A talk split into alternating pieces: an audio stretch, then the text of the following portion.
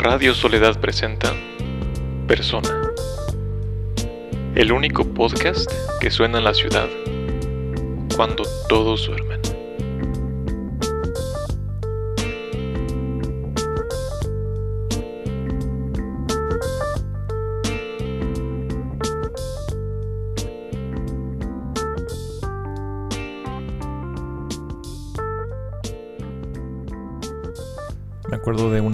Lejana del año 2020, en plena pandemia. Había estado mm, encerrado en un coche, específicamente era un Suru de dos puertas del 93. Me metí con una laptop a intentar grabar un primer episodio de un podcast que se llamaba Persona. No tenía muy clara la dirección de a dónde iba a ir ese proyecto. Y con el paso del tiempo tomó varias formas y nos trajo hasta esta noche en donde por fin pudo concretarse en esta primera sesión, no solo de música, sino de charla y de conexión. Y para esta apertura increíble, tengo aquí frente mío a Timmy Suringer con quien no solamente comparto mi vida, sino también la pasión por la música.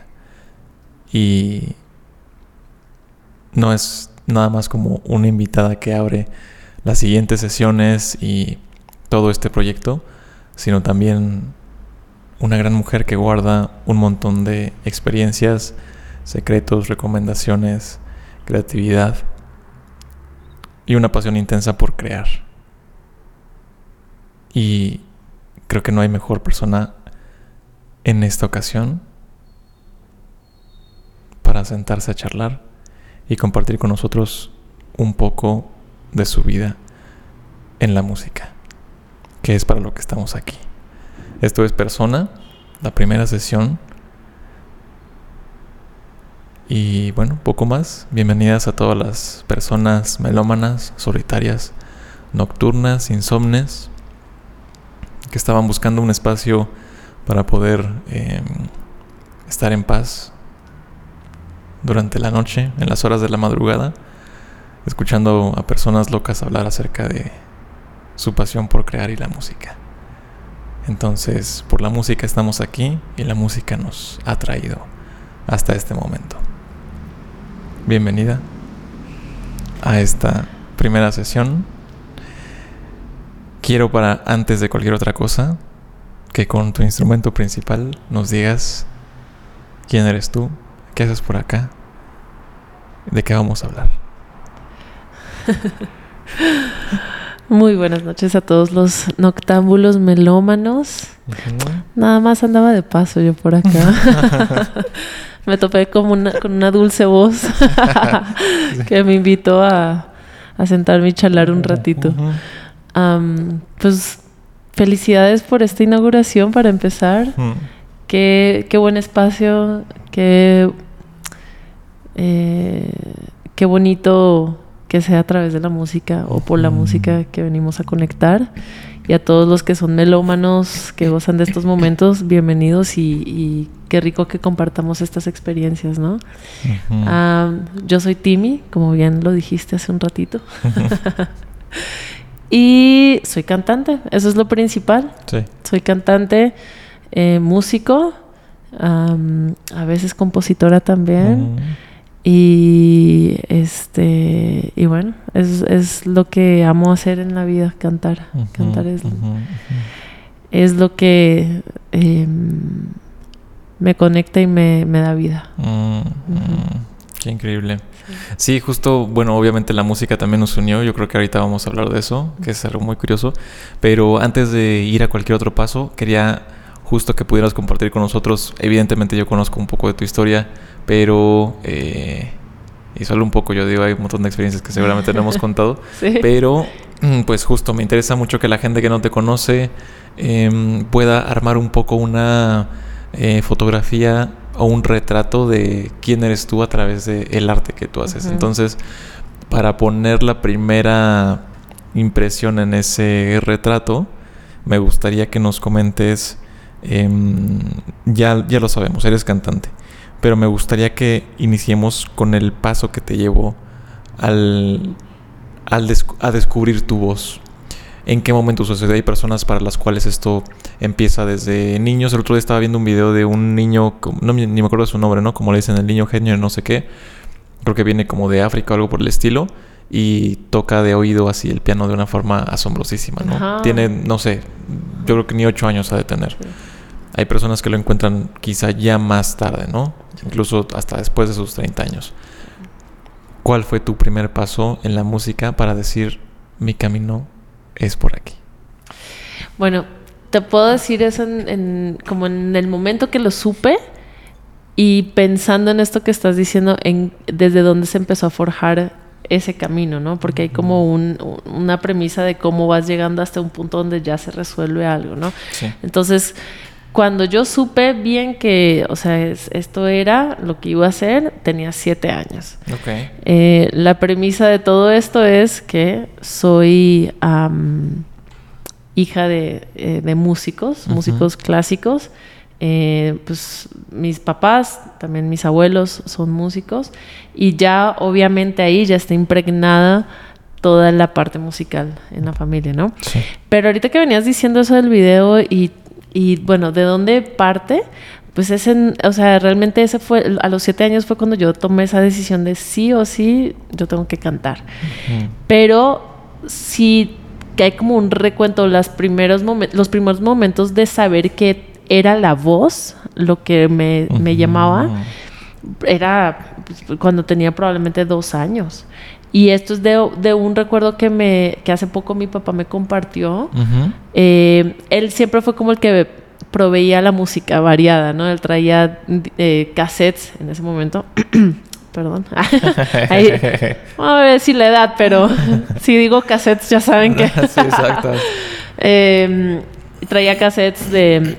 Y luego discos de diferente tipo de música diferentes géneros, cosas que él simplemente le llamaban la atención ah, y lo compartía con nosotros. Y él me contó hace unos pocos años que trajo un disco de un coro africano que se llama Lady Smith Black Mombasa.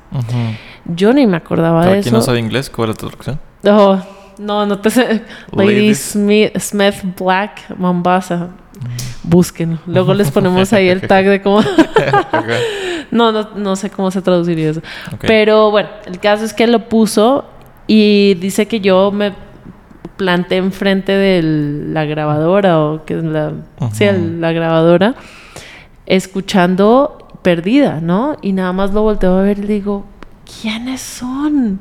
¿No? Impactadísima con las voces. Y me acuerdo siempre que las voces me jalaban muchísimo, coros o una voz de X artista, lo que sea, pero eso más que otro instrumento me, llenaba, me, impactaba, me hipnotizaba, todo, ¿no? ese era como hacia donde estaba dirigido. Entonces, siento que desde, desde temprano puedes saber hacia dónde estás dirigido porque es lo que te, apasiona o te sin, sin, necesariamente buscarlo ya te llama toda tu atención entonces esa es como de las primeras cosas que, creo que empezaron a forjar camino eh, muy a pesar de que no hay cantantes en mi familia como tal o sea eran instrumentistas y clásicos no y sí ya a los siete años después de pues estar expuesta obviamente a, toda mi familia de instrumentistas clásicos.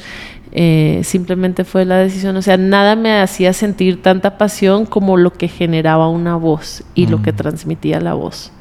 Claro, claro, claro. Ahí está.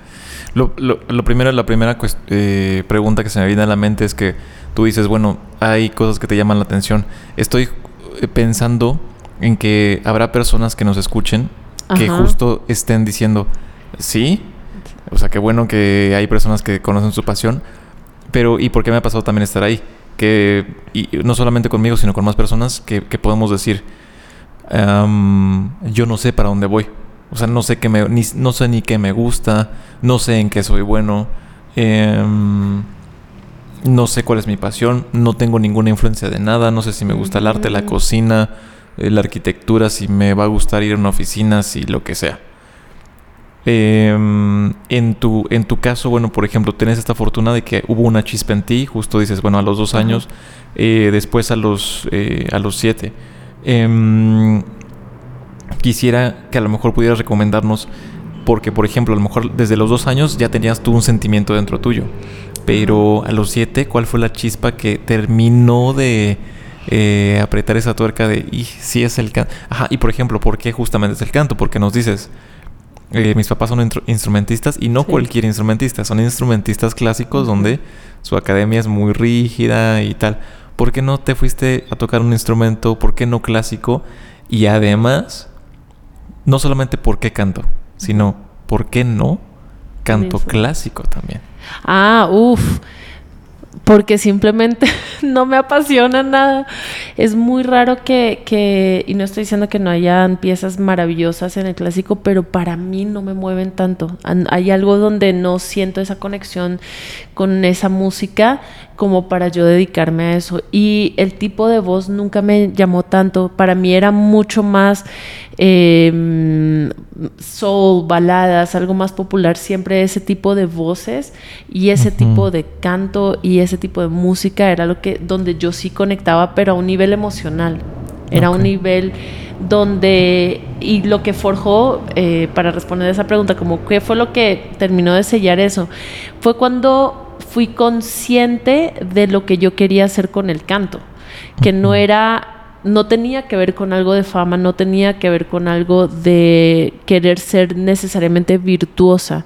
Para mí era simplemente cuando conectaba con momentos en las canciones donde sentía algo muy específico físicamente, era como algo en el plexo solar donde sentía como esa, no sé si es expansión o es una compresión donde sientes, sientes esa parte del cuerpo y se me enchinaba la piel, era así, los pelitos del brazo se, se paraban y no era toda la canción y no era todo, eran momentos pequeños y en mí se empezó a forjar una, vamos a decir como necesidad de hacer exactamente eso. Como eso era lo que yo quería poder hacer, que eso que yo sentía cuando lo escuchaba, yo quería poderlo hacer también. Entonces, eso fue lo que lo consolidó. Y fíjate que siempre, de chiquita, yo quería tocar piano. No se, no se concretó eso. pero era, yo siento más como el juego de estar presionando, ¿no? Las teclas y eso. Siento que era más por ese lado que por una pasión al instrumento. Ah. Pero lo que me generaba y lo que más me ha generado esa sensación siempre han sido las voces, más que cualquier otro instrumento. Y específicamente en ciertos géneros de, música, ¿no? Porque como te digo, si hay grandes, grandes, grandes piezas en el clásico que también te, te mueven, pero no conectaba yo a ellas como como con otros géneros, ¿no? En, en, en, casa eh, quisiera preguntar justo, digamos, eh, ¿cuál, ¿cuál es la ruta que, que, sigues después? Digamos como, ok, ya sé que aquí por aquí va mi pasión, ya conecté con esto, siguiente paso es que te acercas a tus papás o tú solita, ¿qué hacías? ¿Ponías música tú sola? Este, en aquel momento, yo me acuerdo, ¿no? Por ejemplo, son tiempos distintos, pero eh, para mí, por ejemplo, el recuerdo más inmediato es en televisión abierta aquí en México, era mm, Canal 28, ¿no? Eh, no sé. Este. De fondo vamos a tener el, peor enemigo del podcast, que son los carros y las motos. Estamos enfrente de una avenida, entonces tómenlo como música de fondo. eh, ¿Qué estaba diciendo? Ah, sí, sí. La referencia de que aquí en, en México eh, había un canal en televisión abierta que era Canal 28. Ahí había este, videos musicales desde la mañana y hasta la medianoche. pero en tu caso, por ejemplo, ¿cuáles fueron los recursos que dijiste? Ya me está jalando esto para el canto. ¿De dónde empiezas a nutrirte tú como artista? De, tengo, quiero que escuchar más, voy a una escuela, le pido a mis papás que me enseñen tal, o qué fue, cómo se fue construyendo esa materia para ti. Pues creo que desde el lado del juego, por un lado, eh, momentos que creo que muchos de los que son ahora cantantes lo han implementado por juego y era em, tomar, ay, no sé si se acuerdan que vamos a dependerá de la edad de los que nos están escuchando, pero hace tiempo habían una, un tipo de aspiradora manual eh, que simplemente recogía como la basura como en unos cepillitos dentro de la aspiradora, no era eléctrica. Y se podía quedar, el, el, palo, digamos, de esto para, para jalarlo, eh, se podía quedar parado y tenía un huequito donde lo podrías colgar de algún clavo. Entonces yo usaba eso como si fuera un pedestal de micrófono mm. y le clavaba un cepillo redondo para el cabello y ese era mi micrófono, ¿no? Y entonces yo solita jugaba que estaba cantando y nunca fue con... Eh, y eso lo empecé a hacer antes de tomar esa decisión de que esto es lo que voy a hacer. Eso era solo juego, ¿no? Imitación. y ya, ya en el momento que yo dije, esto es, ya tenía un rato que me la pasaba escuchando música, justamente veía mucho, tenía MTV y ah, VH1 y estos canales cuando sí se escuchaba música en ellos y me la pasaba viendo, como ahí sí había pura música popular, era mucho pop y mucho, este, no era clásico obviamente, eh, de ahí era donde yo pues, estaba siempre escuchando música. Entonces eso era lo que estaba haciendo todo el tiempo, viendo videos, videos, videos y obviamente imaginando muchísimas cosas al respecto. Y em, a los nueve años eh, mi mamá nos metió a mi hermana y a mí a un coro. Era un coro de, de, niños y obviamente ahí eran muchas piezas clásicas lo que se cantaban, pero eso fue muy, muy importante. Este, porque tiene otro sentido también eh, la música clásica, pero a nivel coral. Tiene un, eh, es una sensación muy diferente para mí, por lo menos em, personalmente. Y eh, desarrollar obviamente el oído armónico, que para los que no sepan esos términos o no sepan qué es, es poder em, separar diferentes líneas de una melodía que son Em, varias voces que se están cantando al mismo tiempo y poder cantar independiente cada una de ellas, ¿no? O quedarte en tu voz y poder hacerlo independiente a las dos o tres líneas diferentes que hay ahí. Entonces, eso como desarrollo fue muy importante y fue como la primera experiencia, digamos, formal de empezar a cantar pero realmente mucho lo hice en, en, mi casa hasta los 16 que empecé ya formalmente a tomar clases de canto.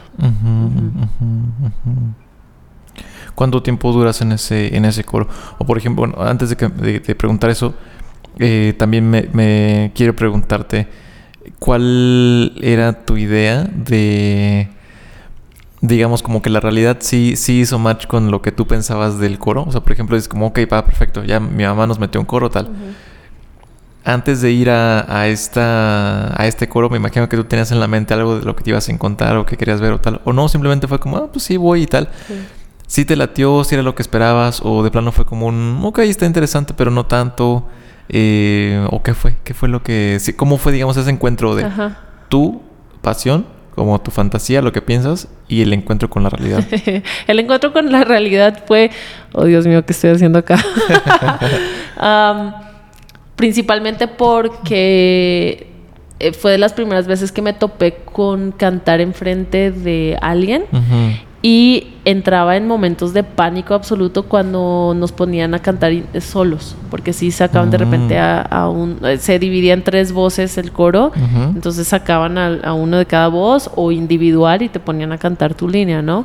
Y yo en ese momento todavía tenía mucha dificultad en poder memorizar una línea eh, sin que me pegara a otra voz de las que estaban sonando, ¿no? Entonces eh, la directora era bastante, bastante ruda, por no decir otras palabras. y, es, y me daba mucho nervio. O sea, no, bueno, era, era muy fuerte y era... Em, no era delicada en su forma de tratarnos, entonces eh, me generaba muchísimo nervio cantar enfrente de ella y se me borraba todo, ¿no? Lo poquito que ya estaba pudiendo eh, hacer en ese momento, Ah, pero ya una vez que el oído empezó a desarrollarse, empecé a disfrutar mucho cuando sonaba todo el coro. Realmente sí fue lo que yo esperaba en ese sentido musical y disfrutaba muchísimo em, como el, el, el, éxito de poder cantar una línea independiente a todas las demás, ¿no? Y no, no necesariamente ser la melodía principal y, y poder escuchar todo lo que está pasando y formar parte de esas voces era increíble. Sí, sí, fue una experiencia muy bonita en el sentido musical. Realmente lo, lo, gocé mucho y solo estuve ahí un año pero fue algo creo que yo que aún dentro de lo clásico que se estaba haciendo ahí, sí forjó la idea de que yo quería seguir eh, cantando. Definitivamente, sí. Ok, ok. Y amo los coros, o sea, el, cantar a voces, las armonías, es eh, me llena mucho porque es como todo lo que puedes hacer en, la música. Y ah, para mí hay un sentido diría casi celestial en las voces. Y un coro siento que siempre da un colchón impresionante a todo y lo, eleva. Hay algo de las voces que siento que tiene un sentido muy elevado, por decirlo de alguna forma, sí. ¿Cuánto, ¿Cuánto tiempo duras en ese coro? Solo un año, estuve ah, solo un añito ahí. Son nueve, diez años. Eh, sí, exacto. Solo hasta los 10 años. ¿Y luego qué pasó de los 10 a los 16? Seguí, seguí cantando en, en, mi casa. Básicamente fue eso. o sea, pero hacías ejercicios, vocalizabas no, o simplemente como, no, por la pura diversión, canto, canto. Básicamente eso, porque no tenía ninguna noción de qué hacer como de calentamiento ni nada. Todavía no tenía una noción de que esas cosas se hacían como a nivel técnico de la voz. Porque Em, en ese momento y porque no habían otros cantantes eh, alrededor que conociera yo, familiares o nada por, por ese estilo, pues se daba mucho que esperabas al cambio de voz para ya iniciar clases de canto. Eh, ahorita se sabe que lo puedes hacer desde antes, si lo llevas con mucho cuidado en esa transición donde estás madurando la voz y hay ese cambio como está muy inestable, eh, pues hay personas que si no lo guían bien te pueden dañar el instrumento, ¿no? Pero eh, ahorita ya, ya es algo que se hace mucho. En ese momento y a nivel de música clásica, porque obviamente como tengo familia clásica, pues obviamente las primeras clases que tuve fueron así, ¿no? Fueron de, técnica clásica. Y em, pues ahí esperabas a tu cambio de voz, ¿no? Entonces yo esperé, seguramente ya había cambiado de voz, pero cuando inicié las clases ya formalmente fue a los 16. Antes de eso, pues en mi casa, practicando, tratando de aprender a hacer cosas que escuchaba, ¿no? además de eso eh, muy en privado, no me gustaba que me escucharan mucho y, bueno, eso pasó. Sí tuve algunas experiencias en, el colegio. Eh, por cierto, yo crecí en Colombia, entonces esto, esto inició allá, donde pues sí teníamos como el coro del colegio y algunas clases de música Em, y participé en un concurso alguna vez del colegio a los 12 y de ahí pues básicamente fue lo poco que yo hice desde el momento que estuve en el coro, un par de recitales y hasta los 16 que empecé a tomar clases y todo lo demás en casa. ¿no? ¿A los 16 qué es? O sea, eh, dices tomar clases ya formalmente, pero que es un colegio también de música especializado, clases privadas, mm. eh, ¿o qué fue? Sí, clases privadas, una maestra de canto, eh, guiado hacia, obviamente, la el, técnica clásica, ¿no? Mm. Que, que, no tengo nada de eso como a nivel vocal, o sea, no, no sueno a clásico, pero eh, es una técnica que como base sirve para cualquier tipo de cantante, para cualquiera. Entonces ah, inicié con esas clases. yo creo que estuve ahí con esta maestra uno o dos años hasta que me fui de Colombia. Ok. Después de eso, bueno, hay un recorrido ahí intenso, como que siento que tu camino no ha sido solo la música. Hay músicos que sí desde que son niños y, siguen esa ruta es como todos los días ensayar, ensayar, ensayar, nunca se separan de su instrumento tal. Contigo ha sido un ir y venir, ¿no? Entre los años como que de pronto lo has dejado un poco eh, o, no ha sido tu actividad principal, digamos, la, música, el canto. Pero, mm, pero justo quisiera eh, que entremos ahora en la siguiente parte del retrato que es cuando tú decides que vas a hacer de tu vida este, este arte. Ajá qué fue lo que al final te arrastró nuevamente a decir como, bueno, si quieres compartirnos un poco de las odiseas que has tenido, como después dices, bueno, a los 16 tal, a los 18 salgo de Colombia. eh, si nos quieres decir un poco de, lo que pasó ahí y, en qué momento eh, ya fue así como de ya no puedo más, esto es lo que quiero hacer y aquí me voy a quedar y, va a ser mi, ruta principal. También me interesa preguntarlo, no solamente por el chisme, también por eso, pero... pero el, chisme, el chisme está bueno.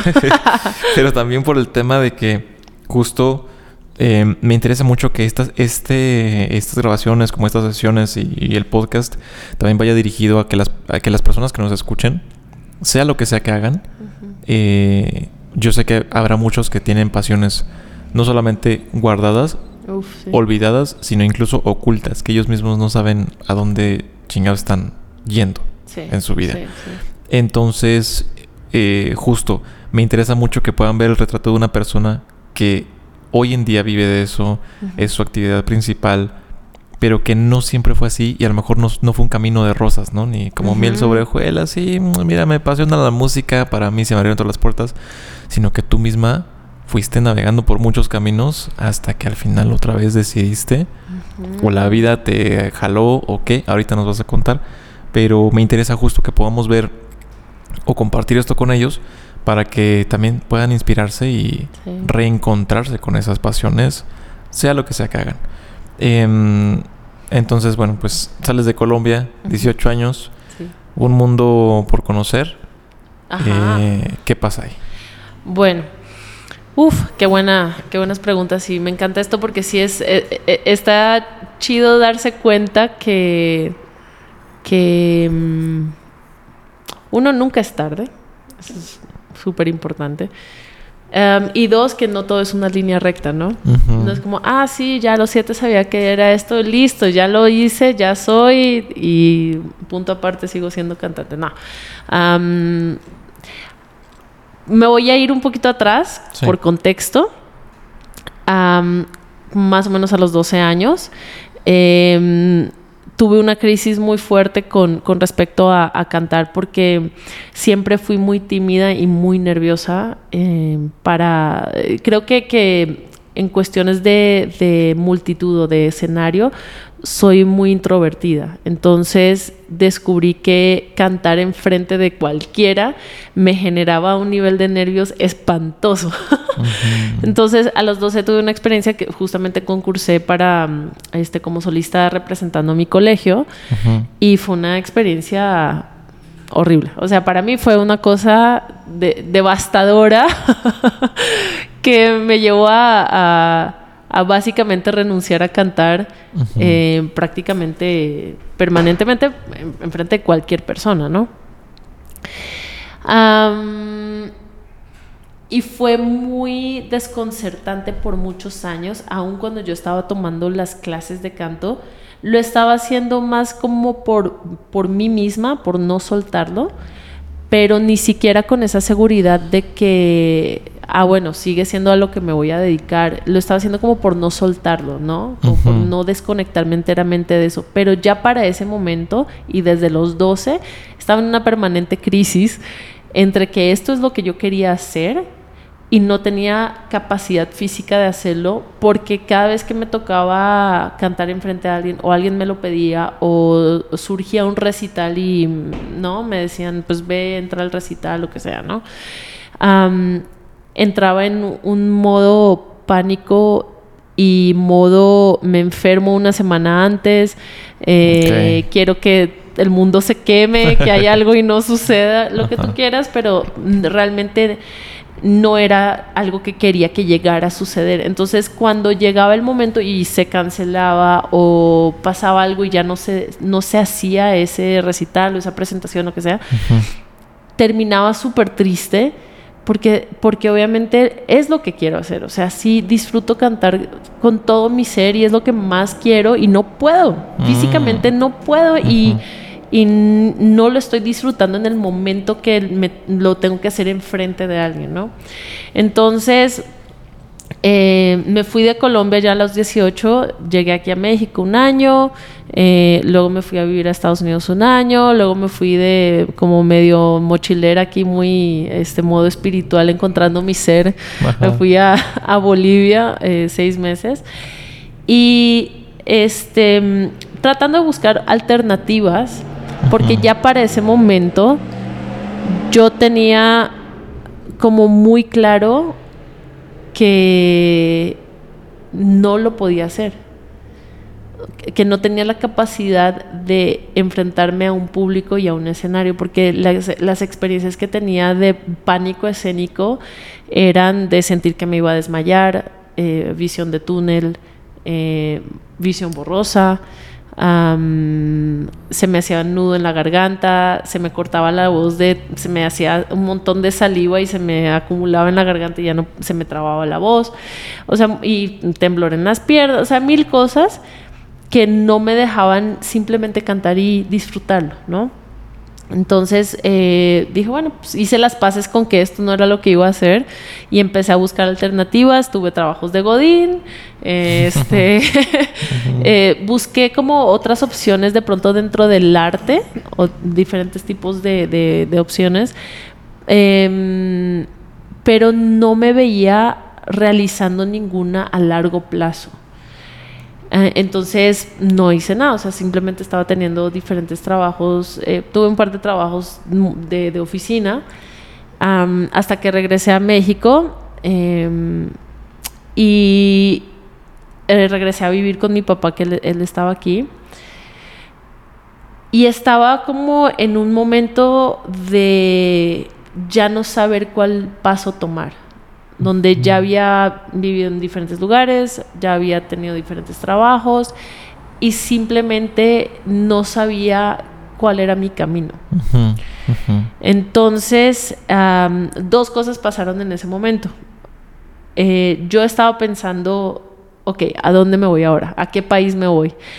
Porque era un medio de escape que cada vez que llegaba a un lugar nuevo, pues soy nueva, entonces tengo un periodo de todo es nuevo, todo es, estoy aprendiendo este lugar, no pasa nada, pero vuelves a topar con el mismo problema, ¿no? De, ajá, bueno, ya estoy aquí, ya vivo aquí, ¿y a dónde me voy a ir? Entonces, em, un día estaba conversando con mi papá, estaba sentada con él, y él fue el que me, hombre de pocas palabras, y solo me dijo, Timmy, obsérvate, estás deprimida, tienes que tomar una decisión ahora porque no puedes vivir el resto de tu vida así, no puedes simplemente estar como saltando de un lugar a otro y no concretar nada y no ser nada. A menos que, y hay gente que le gusta, obviamente hay gente que le encanta solo estar viajando y conociendo y todo, pero claramente no era lo que estaba en mi camino como un sentido de ser y de que, ah, esto es lo que me apasiona en la vida. y luego, eh, en una conversación con, con mi hermana que estaba viviendo aquí también, eh, le dije, pues, ¿por qué no regresamos a estudiar música, no? Eh, y conectar con ese lado eh, de la familia, porque al final siempre nos hemos sentido músicos, aun si no lo hemos ejercido, es como parte de lo que, lo que heredas, ¿no? Es el mundo que conocemos de todas formas. Em, y sí, pues empecé a averiguar y me comentaron de una escuela aquí, que ya no, no existe tristemente, pero era la escuela DIM de música. Y yo estaba buscando un lugar donde no fuera música clásica, porque yo no me quería dedicar a eso. Y eh, un amigo de mi papá me dijo, sí, aquí es música contemporánea, o sea, jazz, principalmente. y está chida, no tienes que hacer examen, puedes entrar desde nivel básico y vámonos, ¿no? Y ah, suena súper chido. y dije, va, lo voy a probar. Le dije a mi familia, no me presionen. voy a intentar esto nuevamente, si funciona bien y si no, pues me voy y listo, y ya resolveré qué hacer después. entonces eh, fui a la escuela y me topé con que ya cuando estaba haciendo la inscripción me empezaron a explicar el calendario y las clases y cómo funcionaba todo y ¡pum! me lanzan el finalizando cada semestre recital. Y ahí se me bajó el alma otra vez. Yo, pero ¿por qué? Si yo lo único que quiero hacer es cantar para mí, tener mis clases particulares, estudiar música, ¿por qué me tienen que hacer cantar enfrente de la gente? Sí. Dije, bueno, ya, lo voy a resolver en el momento, ¿no? Y así fue básicamente como regresé de alguna forma al, a mi camino, ¿no? Y siento que lo que consolidó que eso era fue que justo cuando empecé a, a tomar las clases, cuando empecé a ir a la escuela, y estaba escuchando todo el ambiente con músicos, todo el ambiente de estudiantes en algún salón practicando, eh, pura plática de música, eh, las clases, y ya estar rodeada de todas estas personas, me dio esa certeza de que esa era la identidad, o sea, yo me sentía músico y ahí era donde estaba, donde yo pertenecía, ¿no? Qué increíble, qué increíble esa parte, porque siento que también que muchas veces nos eh, limitamos o limitamos nuestras experiencias o seguir avanzando, porque justo ocurren eh, pues cosas feas, ¿no? O sea, no sé si es porque tenemos miedo a, a fracasar o porque tenemos una tendencia a que todo lo queremos perfecto creo que mucha culpa lo han tenido como las películas de Hollywood y chingaderas así, ¿no? O sea, o los libros o lo que sea que es como de este, a lo mejor me preparé un buen y tal y al final tuve estas dificultades, pero voy a subir al escenario y la gente va a quedar impactada y tal. Y muchas veces como de Sí, pues ya pasó el niño que canta, sí, pues ya llégale y que venga el siguiente, y, y, me voy y, y, en la noche ni me voy a acordar que escuché a este cabrón, o sea, es insignificante para mí, ¿no? Y cuando no impactamos en las personas de este modo, nos sentimos mal y demás, ¿no? O sea, que eh, eh, también pues, quizás un sentido de protagonismo, ¿no? Como de querer cambiar las vidas de los demás y tal. Evidentemente sí sucede, ¿no? Sí sucede, pero no del modo en que queremos. En este sentido, justo la, la, experiencia que comentas de que, bueno, pues, fue una experiencia horrible, ¿no? Em, y que al final te vas reivindicando tú misma al decir, bueno, ya estoy en mi ambiente, esto es lo que quiero y oh sorpresa, justo que te obligan en cierto sentido a decirte como, sí, mira, bienvenida a la escuela de música, después de eh, cada módulo vas a tener un recital para mostrar lo que estás, este, lo que estás haciendo. Y pienso en, pienso en esto y quiero detenerme ahí en el sentido de que em, justo creo que son más importantes a veces las experiencias donde fallamos y donde no nos creemos capaces y donde todo sale extremadamente chueco y al revés de cómo pensamos que iban a ser las cosas, más que cuando salen bien. Esto lo habíamos comentado la vez pasada, el, lo de Charlie Parker, ¿no? Este saxofonista. muchos recuerdan a Charlie Parker. Hay, un, este, tú sabes, este eh, Paul Desmond, que es a mí es mi saxofonista favorito y demás. Paul Desmond, para los que no sepan, es era el saxofonista de el cuarteto de Dave Brubeck, de, fue el compositor de Take Five, que pues, es la canción que todos recuerdan, digamos, como de, de jazz, una de las más icónicas de, del jazz, ¿no? Em, hubo una ocasión en una entrevista donde se juntaron justamente Charlie Parker, Paul Desmond y otro personaje, no me acuerdo quién, y algo que se cuenta es que justo Em, estas personas, de tener a Charlie Parker enfrente, estaban temblando de nervios, de pensar el nivel de músico que tenía enfrente. Ni siquiera es como que fueran su competencia, nada. Simplemente fue como el nervio que te provoca estar frente a un gigante tan cabrón como él, ¿no? Pero hubo una historia muy cañona que es Charlie Parker no siempre, no siempre fue así y no siempre fue un genio de la música. Se sube a una presentación de pronto un día, lo bajan, aventándole chingaderas y cuánta cosa y como este cabrón es horrible, bájenlo. Y el güey se encierra dos años continuos, día y noche, a darle una y otra vez, y otra vez, y otra vez, y otra vez. Y antes de eso, pues fue un fracasado, por así decirlo, ¿no? No un fracasado en el sentido que fuera pues, un güey que no vale verga, ¿no? Más bien en el sentido de que eh, fue un cabrón que, que subió con la mejor disposición a un escenario y terminó en todo lo contrario seguramente que él pensaba que iba a pasar. Y eso fue necesario para que él se determinara a encerrarse y salir siendo Charlie Parker. El Charlie Parker que conocemos y que a partir de ese primer paso que dio ya como un gigante, tac, tac, tac, tac, seguir reafirmándose. Pero, pero justo eso. Siento, yo la neta siento que muchas veces también abandonamos nuestros sueños porque no somos genios, porque no somos los perfectos o los artistas completos, cuando realmente no nos damos cuenta que incluso las personas que más admiramos no nacieron siendo geniales. Hay, hay gente que sí, que como este chavito que te decía que ni, ni tiene ocho años, tenga cinco, seis, no sé. Mm. Y ya ha tocado oído, pero es uno entre cuántos millones de personas que somos, ¿me entiendes? y por eso es como sí. el, el genio musical. Excelente, está bien. Pero también hay muchos otros genios musicales, o que vemos como genios, pero que tuvieron que chingarle un montón, Sí. después de un montón de fracasos, para llegar a donde están. E incluso también hay personas que siendo los titanes que son, es como de, ah, cabrón, me falta todavía, ¿sabes? Y que cuando hablan con ellos o, o los escuchamos en entrevistas o lo que sea, es como de, no, pues yo no me siento ni a la mitad de lo que soy. Es como dices. ¿cómo que no te vas a sentir un genio si mira lo que has hecho tal?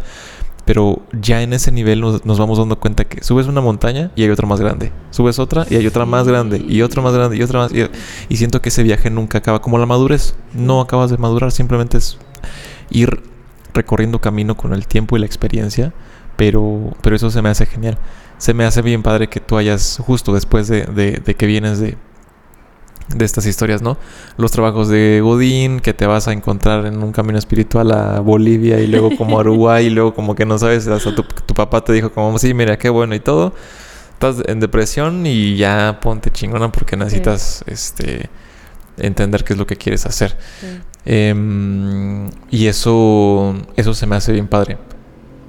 Bueno, justo este mensaje, ¿no? Como este paréntesis era para, para esa parte, ¿no? Siento que la genialidad no, no, no siempre nace, ni siquiera digo se hace, porque hay personas que han quizá ensayado toda su vida, hecho grandes trazos toda su vida, estudiado toda su vida y siguen sin sentirse suficientemente preparados como para decir, esta es mi materia, lo que me gusta y lo que quiero. Em, yo diría que la genialidad se forja y eso es diferente al hacer, porque no es nada más de estudio, me presento en un recital, estudio teoría del color, pinto y lo presento en una galería, estudio para mi examen, entro a mi carrera y ya voy a ser el mejor pagado de toda la compañía siento que la forja es diferente en el sentido de que cuando te abres al mundo y te entregas al mundo, hay un montón de variables que nunca vas a controlar y qué bueno. Claro. Y eso es como. El martillazo en el hierro que está forjando esa espada. Y nada más esa base de chingadazos que te das cuenta es como, ok, esta es la realidad. Y tengo yo la capacidad de enfrentarme a esa realidad. O voy a seguir refugiándome en la fantasía Mm. de que el mundo no existe, de que la realidad es diferente o es como yo la pienso en mi mente nada más, Sí. o, o voy a seguir determinándome a enfrentar esa realidad con lo que me gusta, ¿no? Con lo que me gusta. Eh, y esto me lleva a la siguiente pregunta. La siguiente impresión del retrato es eh, en el momento en el que tú llegas a una parte específica de tu carrera, que es eh, en donde te pagan por eh, ser cantante. Sí. Ya habíamos dicho esto también. Fue una frase que a mí me dijeron antes y que, bueno, es como muy popular, ¿no? Cuando a ti te paguen por hacer un trabajo, desde ese momento tú ya eres un profesional. Correcto, sí. No hay más Sí. que eso. De, de, de eso a que hagas las cosas bien es otra cosa, pero, pero ya puede ser considerado que puedes vivir de eso o ya, ya se abrió el camino para eso. Ya se abre el camino, justo. Exacto. Sí, sí, sí. Entonces, eh, en tu caso, eh, y esto es importantísimo, dices, bueno, esta escuela ya no existe, el DIM, pero tú ni siquiera acabaste además la carrera. No. Por uno, ¿por qué no acabaste la carrera? ¿Fue decisión tuya fue algo como, pues también de la vida? Eh, ¿Y en qué momento? Platícanos un poco cómo vas empezando a dar pasos de otra vez más de lo mismo. Te están pagando por hacer un trabajo, pero si es lo que esperabas, no, y qué frustraciones y qué experiencias y, y qué recompensas te trajo eso. Wow. Uf, cuántas preguntas, oye. Em, sí, no terminé la carrera, estuve dos años ahí eh, y luego em, entré en- a otra escuela que era eh, más dirigido hacia, hacia el teatro musical. Ok, Eh, ¿Cómo se llama? ahí un año. ¿Sigue? No, ya no está. em, era una escuela pequeña. Y ahí estuve un año. Y na- ahí no continué porque realmente ya en ese punto no me daba tiempo por trabajo. Porque ya, ya estaba faltando más de lo que podía estar ahí, ¿no? Pero eso por qué? ¿Tenías que, o sea, tú te independizaste, tu papá te dijo ya no te voy a pagar las cuentas o qué fue lo que te hizo ir al trabajo más que a la escuela? Simplemente porque se, estaban se estaba dando mucho trabajo. en ese Ah, momento me estaban saliendo muchas, este, em, muchos shows, digamos, y, y, y, pues eh, ensayos y, y cosas que, que me impedían ir un poco a la escuela. Y la verdad, en este caso, eh, bueno, de la primera eh, fueron varias situaciones que, que me hicieron ya decidir salirme. Cosas dentro de la escuela que ya no, no me estaban em, pues gustando, como que sentía que ya no estaba avanzando en ciertas cosas. Y em, por otro lado, simplemente em, se activaron, digamos, en mí muchos bloqueos que tenía ahí guardados de, de antes que me hicieron, em, sí, esto ya es un poquito más a otro nivel como psicológico, digamos. No sé si queremos entrar en ese tema, pero em, empecé a sentir mucha presión en, cierto sentido a nivel psicológico para continuar. Ok. Y fue una decisión de, ya creo que no puedo. que ¿Pero una por quién? ¿Quién? ¿Alguien, ¿Alguien te presionaba? No, yo misma, yo misma. Ah. No, yo misma porque em, cuando estaba muy chiquita tuve una situación, eh, no muy chiquita, pero tenía como unos 11 años, tenía una situación como que es muchas, muchas situaciones acumuladas dentro de, de em, creencias de tener o no capacidades em, para poder estudiar, para poder eh, entender muchas cosas. Entonces eh, llegué a un momento de, de estar en la escuela donde se volvieron a activar todos estos miedos y estos bloqueos que me eran bloqueos mentales, simplemente eh, estudiaba y no podía procesar absolutamente nada Sí. y me generaba mucho mucho miedo, que es algo que creo que tengo un, poquito bloqueado en mí porque también parte de porque me demoré mucho en entrar a estudiar fue justamente por eso. Ujú. Esa fue una de las razones. No solo el, el miedo de, de estar en un escenario, sino a nivel académico, yo tenía mucho, muchas inseguridades de mi capacidad de estudiar y entender y aprender. Entonces, eh, que lo llevé por muchos años solo en el colegio. Entonces, entrar a un nivel de universidad a mí me generaba pánico. Y cuando entré acá, este, pude bien los dos primeros años y ya finalizando el cuarto semestre, me volví a topar con esa parte porque habían ciertas clases que no estaba entendiendo para nada. Mm. Y ahorita como lo veo en este punto, simplemente no tenía la, mm, creo que la capacidad, de pronto la- la- la- eh, no, no tenía la, más bien la madurez de entender que sí lo hubiera podido resol- sol- resolver, aunque no fuera en ese momento, pero hubiera podido pedir ayuda, hubiera podido este, mm, tomar esas clases después, algo hubiera podido resolver y simplemente mi modo fue, no puedo más, bye, ¿no? Ya en ese momento eh, yo estaba eh, trabajando ya, ya estaba, eh, mi primer trabajo fue en, en un restaurante eh, cantando con, con pistas. Eh, ¿Quieres decir cuál? ¿O no, no quieres darle publicidad a ese Ya, no, ya no existe. ah, Ya no existe el ¿Cómo se llamaba? pues, se llamaba Harvey's. Harvey's? Estaba en Polanco, para los que nos escuchan, estamos en Ciudad de México. Este, ¿Y cómo, antes de que nos digas eso, cómo llegaste ahí? O sea, tú te acercaste así como, hola, soy cantante, este, ¿no tiene un espacio? No, una amiga trabajaba ahí y la me mandó a suplirla. Ah, Entonces fue, fue el primer, la primera vez que trabajé activamente como cantante. ¿no? sí, ok. Am, y después de eso empecé a, a trabajar en, en grupos versátiles, o sea, grupos para fiestas, en salones, así. Y eso fue otro, otro encontronazo, porque era estudiar mucha música que yo en mi vida había escuchado y que en mi tiempo libre no hubiera escuchado jamás. Entonces Sí. también eso fue otra escuelota impresionante. Entonces ya para ese momento yo estaba, estaba trabajando. am, pero sí, es, eh, estamos aquí exponiendo muchos miedos que, que Ujú. surgen en diferentes áreas. Y ese es uno que no platico mucho em, porque creo que ni siquiera lo quise hacer tan consciente en ese momento. Em, no lo enfrenté tampoco en ese momento y ahorita en retrospectiva puedo ver tantas formas que hubiera podido solucionar eso y simplemente fue un modo pánico y adiós, ¿no? E, eso, eso pasó ahí. sí es algo de lo que me puedo decir que me arrepiento no específicamente porque sea lo más necesario terminar la carrera de música. No me refiero a estudiar, sino una carrera como tal, porque en realidad en el medio este mucho de lo que va sucediendo es por estudio propio, ¿no? Estudio en casa, si tienes guías, si tienes escuelas, eso es muy bueno en muchos sentidos, no digo jamás que no, pero em, pues muchísimos músicos se forjan en la calle, ¿no? Claro. Ahora, tener la teoría, tener esa escuela es supremamente útil. Jamás voy a decir que no.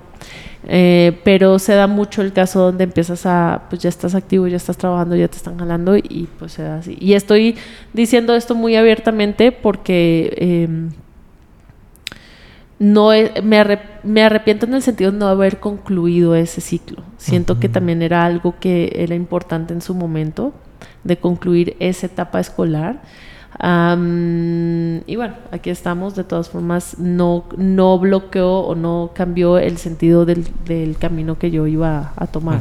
Exacto. Eso me gusta. Me gusta mucho que digas eso.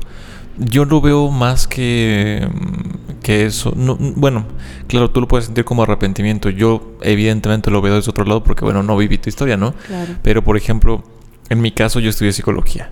Eh, yo acabé la carrera. Por cómo soy yo personalmente, yo sabía que si en el último año de carrera no me aventaba el servicio social, la tesis y, y, acudir a mis clases, todo al mismo tiempo, no lo iba a acabar nunca. y además, bueno, y aventarme las, los, trámites de, los trámites de titulación y todo esto. Porque yo, yo pensaba, bueno, es más fácil terminar la escuela, luego meter el servicio social, luego hacer la tesis, luego titularme. Ante mí se vino una oleada de, si lo hago así, de la manera más cómoda, jamás lo voy a hacer. O sea, voy a estar 10 años así. O sea, te aventaste todo, todo, todo al mismo tiempo. Todo, sí. O sea, después de las clases de, la facultad, me iba directamente al servicio social. Y mientras estaba haciendo eso, eso me sirvió de material para investigación eh, que llevaba a la par junto con una asesora que me hacía y así me hacía sentarme yo, yo dije bueno pues, dos horitas no que trabajaba había veces que trabajamos de las 11 de la mañana a las 7 de la noche no así. Wow. Lánzate a comer y vas a empezar a venir acá y a redactar. Punto plac plac plac plac plac plac plac. Y y era un tema o sea sí fue, un, sí fue una cosa cabrona. Y aún con eso este Aún con eso, eh, eso habrá pasado a finales de 2017. Ese año mi papá se accidentó y, y yo eh, no tomé toda la responsabilidad, pero había que ir al hospital, estar como al pendiente, todo eso. Entonces, lo que estaba prospectado para terminar en 2017 eh, inició o, lo quise continuar a principios de 2018 me hice bien pato en muchas cosas. Imagínate, todavía con eso. Entonces, hasta finales de 2018 fue que terminé el trabajo de titulación. En ese, eh, en ese año, el 11 de noviembre de 2018, eh, hice mi examen profesional. Y hasta el 2019 obtuve mi, mi, título. Y hasta el 2020 obtuve mi cédula. O sea, imagínate, todavía con, con cómo me aventé eso de que, ah, perfecto, sí, me voy a aventar todo al final. Este aún con eso la vida puso unas trabas y hasta tres años después fue que obtuve la cédula ya para poder ejercer. Entonces es una locura. Y, y, por qué doy todo este recuento? Esa es mi historia, por así decirlo. Y aún con mi determinación de, bueno, yo acabo, al final también la vida me fue llevando por otras cosas. Fui telefonista, este, sí, agente telefónico para un banco gringo, o sea, cosas que yo dije, pues esto qué chingados. Me, aventé cuatro años de carrera para terminar contestando un pinche teléfono. Sí, y, pasa con mucha gente que eh, eh, culminan carreras completas que jamás van a ejercer. No, exacto. Entonces por eso pienso en esta parte. Tú con dos años de carrera, eh, hoy en día te dedicas a esto. Pienso que también hay personas que terminaron su carrera en el DIM, que también se dedican a esto. Y pienso que hay otros dos caminos. Personas que tampoco, que no acabaron la carrera, y no se dedican a eso. Y personas que la acabaron y tampoco se dedican a eso seguramente. en psicología también hay un montón de personas que, ah, perfecto, ¿qué estás haciendo con los años? He encontrado amigos y esto es como, mm, pues no, mm. apenas, o sea, eh, ¿qué fue? Fue eso en 2017. Eh, ya estamos en 2023, que dicen como, no, pues yo ni he trabajado de eso, o me dedico a otra cosa, o literalmente como que apenas voy a hacer la tesis, pues, he estado viviendo con mis papás, pues no me preocupo por eso. Y pienso, wow, o sea, cada uno tiene su ruta.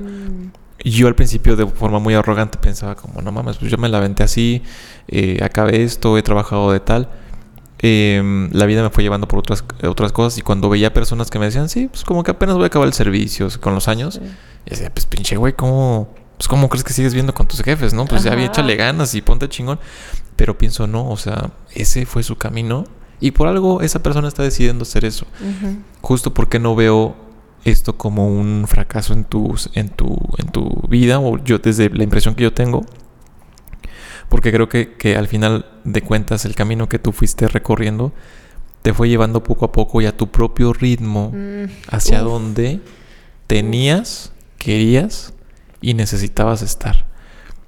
Y, y, eso también es una liberación bien grande porque siento que habemos muchas personas que ya la gente se está casando, ya tienen pareja, tienen casa, tienen coche, tienen hijos, o a lo mejor no, son súper solteros y postean fotos en Instagram de cómo se fueron a Europa en sus vacaciones.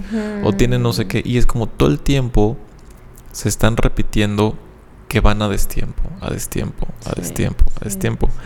Algo que me fascina de la música es que un recurso increíble, complejo y muy llenador también son los destiempos. Entrar en contratiempo. ¿Sabes? Entonces es como un para las personas que sentimos que a veces estamos chuecas en el tiempo de lo que se supone que tenemos que lograr a cierta edad, eso no es cierto.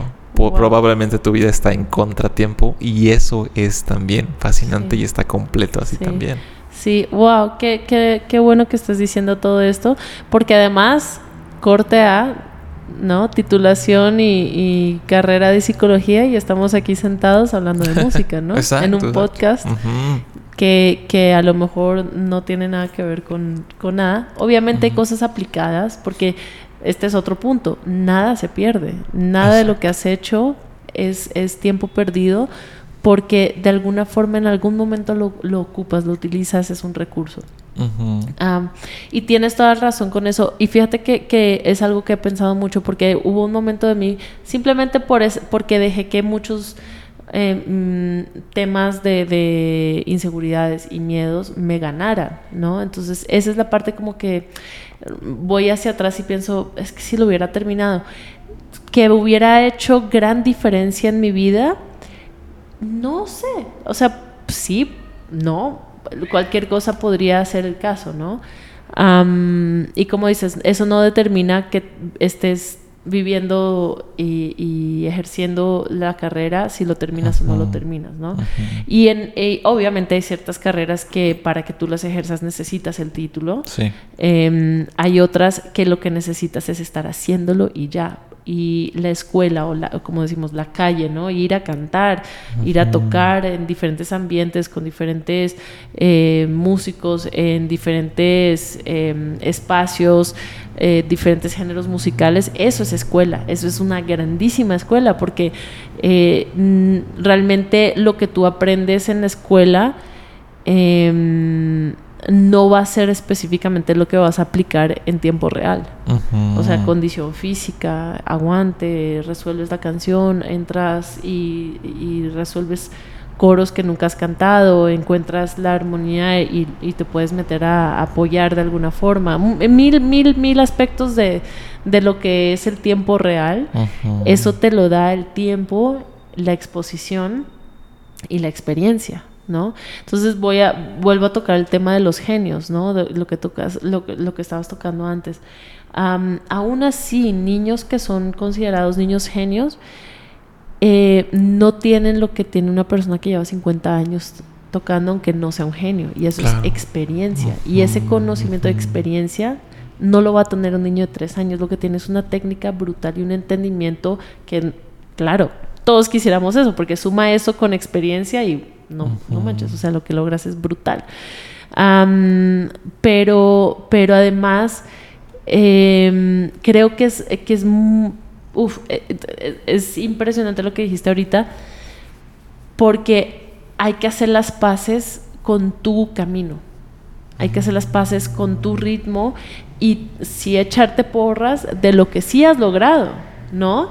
Porque, ok, no, no empecé a la edad de muchos que conozco que ya desde los 15 años estaban trabajando, ¿no? Ya estaban cantando en mil lugares, en mil fiestas y todo, y nunca fueron a la escuela. Desde entonces ellos ya están activos, ¿no? Sí.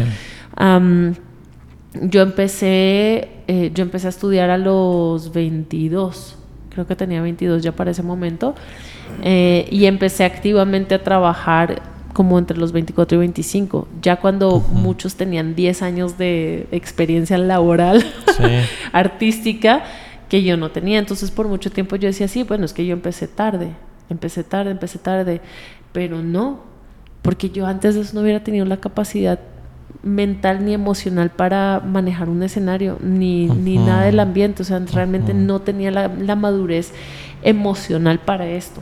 Entonces, tocar ese punto se me hace clave para cualquier persona, porque aparte sabemos y conocemos de muchos casos en diferentes ambientes de personas que encontraron su camino a los 40, a los 50, a los 60 y aún así hicieron vidas muy provechosas, muy prósperas, muy realizadas, por decirlo, ¿no?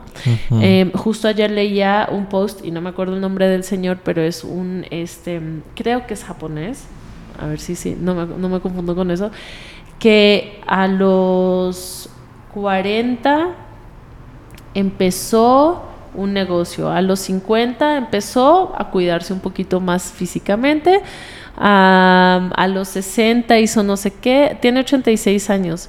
Y a los 80 empezó, ah, no, a los 70 empezó realmente a cuidarse físicamente, así de ejercicio, de todo.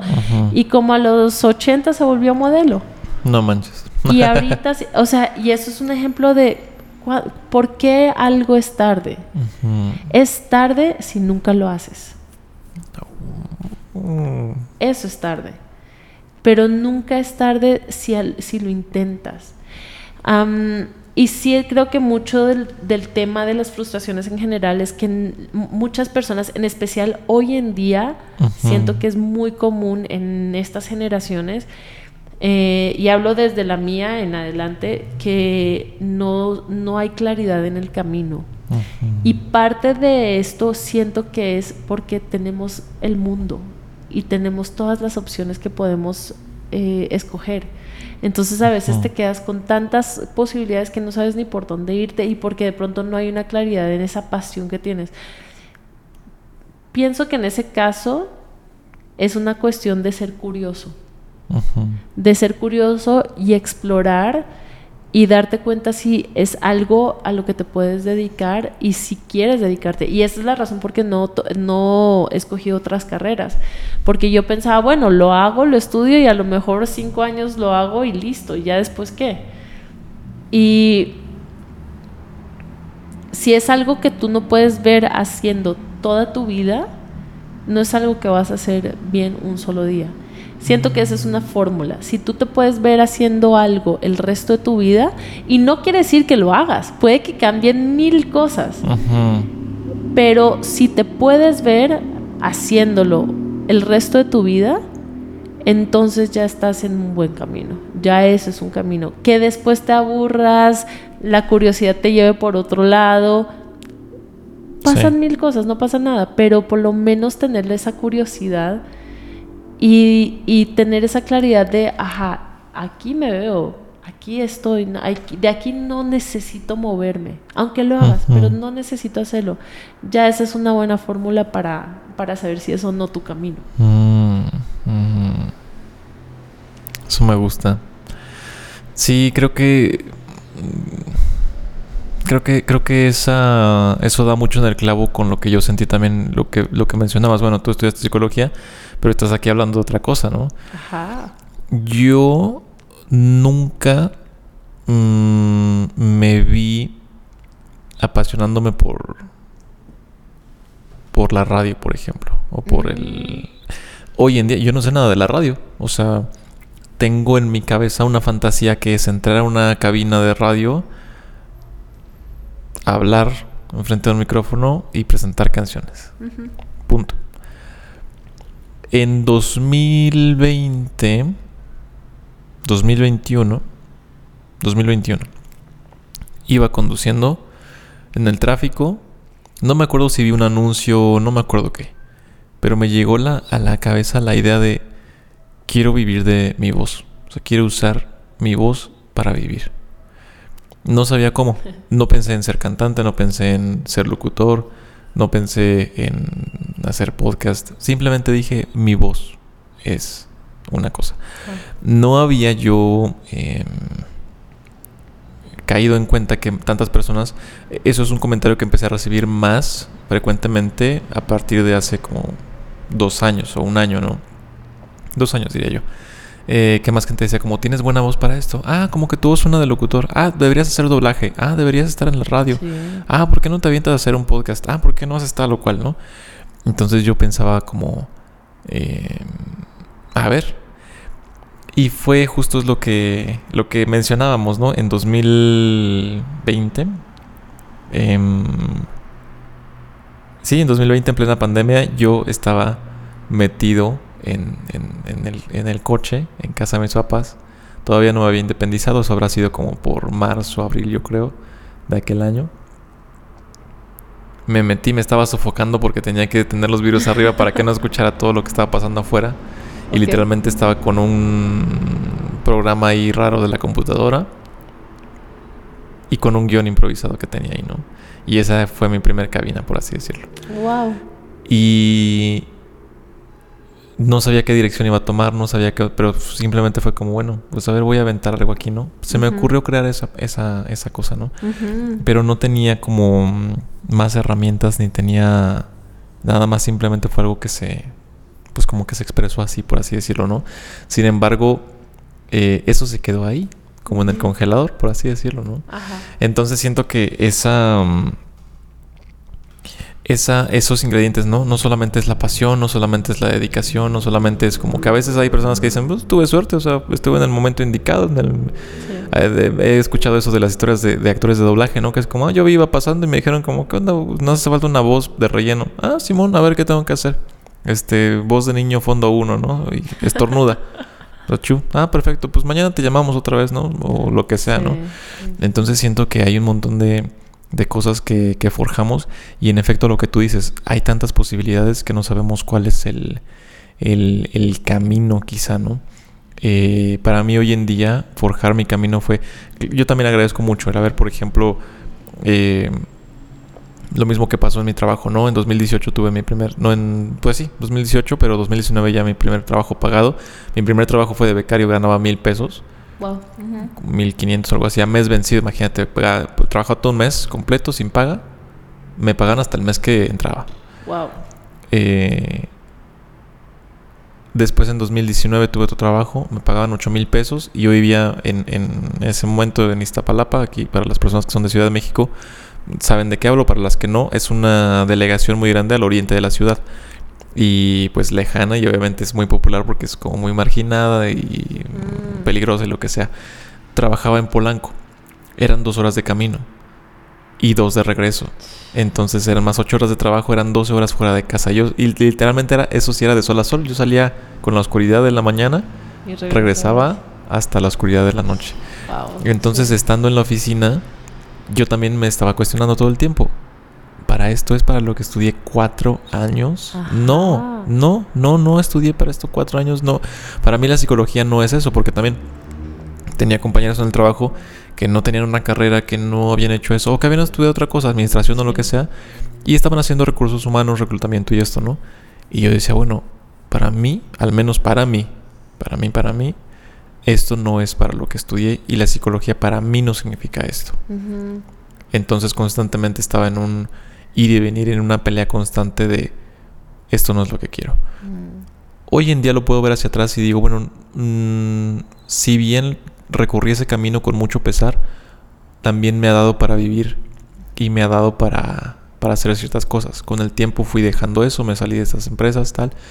Em, he regresado eventualmente a trabajar en, compañías como reclutador y esto, pero en el momento en el que para mí se prende esta chispa, lo que te decía en 2000, 2021, eh, y después de haber ya tenido este intento de hacer un disque podcast este, que no sabía ni qué chingados hacer, em, fue que también la vida me empezó a dar señales de, oye, tienes una cierta voz, tienes esto, tienes aquello, mm.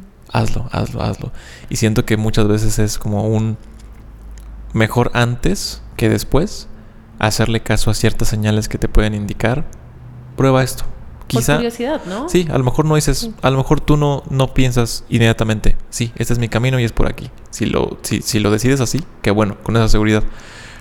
Pero si hay chispas de algo que te dicen, Prueba esto, ¿por qué no? A ver, ¿por qué no te avientas a hacer un pastel y pones un emprendimiento? ¿Por qué no tomas papel y lápiz y te avientas unos trazos? Sí. ¿Por qué no cantas? ¿Por qué no tomas la guitarra y te avientas unos acordes? ¿Por qué no te metes a esa escuela? ¿O por qué no investigas cómo hacer este eh, código este para hacer una aplicación? Simplemente experimenta, ¿no? Y muchas veces Em, hasta que estamos en ese campo por fin podemos ver cómo florece o si no florece. Y está bien que no florezca a lo mejor, porque no todos podemos ser jardineros de la misma planta, ¿no? Em, y esto lo comento con una experiencia que vi de un señor que decía como em, que hicieron un experimento de sembrar coles con, digamos, no sé, 30 personas, ¿no? Sí siembren la misma cantidad de coles todos en una misma línea de surco, en un surco, digamos, como de sembradíos, ¿no? Una, una junto a la otra. Y él decía, al final del experimento, eh, hay personas a las que se les dieron todas las coles, hay personas a las que se les dieron todas pero estaban horribles, hay personas a las que no le nació ninguna, y hay personas a las que una, dos, ahí más o menos retoñando. Mm. Y, y él decía, eso es una gran bendición porque imagínate que todos fuéramos buenos para hacer las mismas cosas. Ajá. Hay personas que no sembraron unas, bueno, que no cosecharon ni, una sola col, pero son buenos para regar eh, y cosechar otro tipo de frutos o verduras o lo que sea. O para sembrar otras cosas. O para sembrar absolutamente nada. Y más bien cocinar lo que se sembró. Claro. Pero ellos en la vida van a hacer que florezca una, una col. Pero pon al que, al que no le creció ninguna col, ponlo a cocinar y va a ser otra cosa que el que, que el que cosechó 30 coles en la vida va a poder lograr en la cocina. Siento que eso es, es em, imprescindible. Probar, pero si no sale, intentar, intentar, intentar. Pero si de pronto no salió, no frustrarte porque a lo mejor también el camino te está llevando a otra cosa. Y hacerle caso a esas pistas de quizás por aquí. A lo mejor a mí la psicología ya después lo pienso y digo, fue un camino, pero mm, la pasión que encuentro hoy en día es estar delante de un micrófono y dejando que salga esa, y a veces no sale porque realmente no es lo que quieres, ¿no? Realmente no está tu interés. Diría, a veces no te sale, aunque sí es lo que realmente quieres. Em, a veces quieres cantar y, no te sale la voz porque estás súper nervioso, pero creo que también una gran señal es si es algo que, que, aunque estés en crisis, ¿no? De Dios mío, esto es lo que más quiero y a la vez es lo que menos quiero y es porque por ahí es. Em, y más bien siento que muchas veces no salen cosas porque realmente no es el camino que tú quieres. Entonces ahí sí, permítete experimentar, permítete eh, eh, jugar un poquito más con diferentes opciones a encontrar qué es donde tú puedes estar y donde te puedes ver. y, quería preguntarte a ti, por ejemplo, ese primer día en el coche, encerrado, sofocándote, grabando el, ese, el, podcast por primera vez, ¿qué sensación tuviste tú? Mm. sentí como mucha... Mm, sentí como mucha, como un sentimiento de, de, estar completo. Por, además por el tema del que hablaba, ese era un podcast que hablaba de este chico de que, que, que, se fue a Alaska le hicieron una película que se llama Hacia lo salvaje, Into the Wild. No me acuerdo del nombre del chico. Pero se sale de la sociedad, digamos, va buscando su pasión. Y su pasión es estar eh, viviendo una vida silvestre. Al final el chico muere. Oh. Porque se comió unas setas venenosas o unas bayas venenosas. Y logra vivir un cierto tiempo su sueño, que es vivir totalmente en, así a lo salvaje.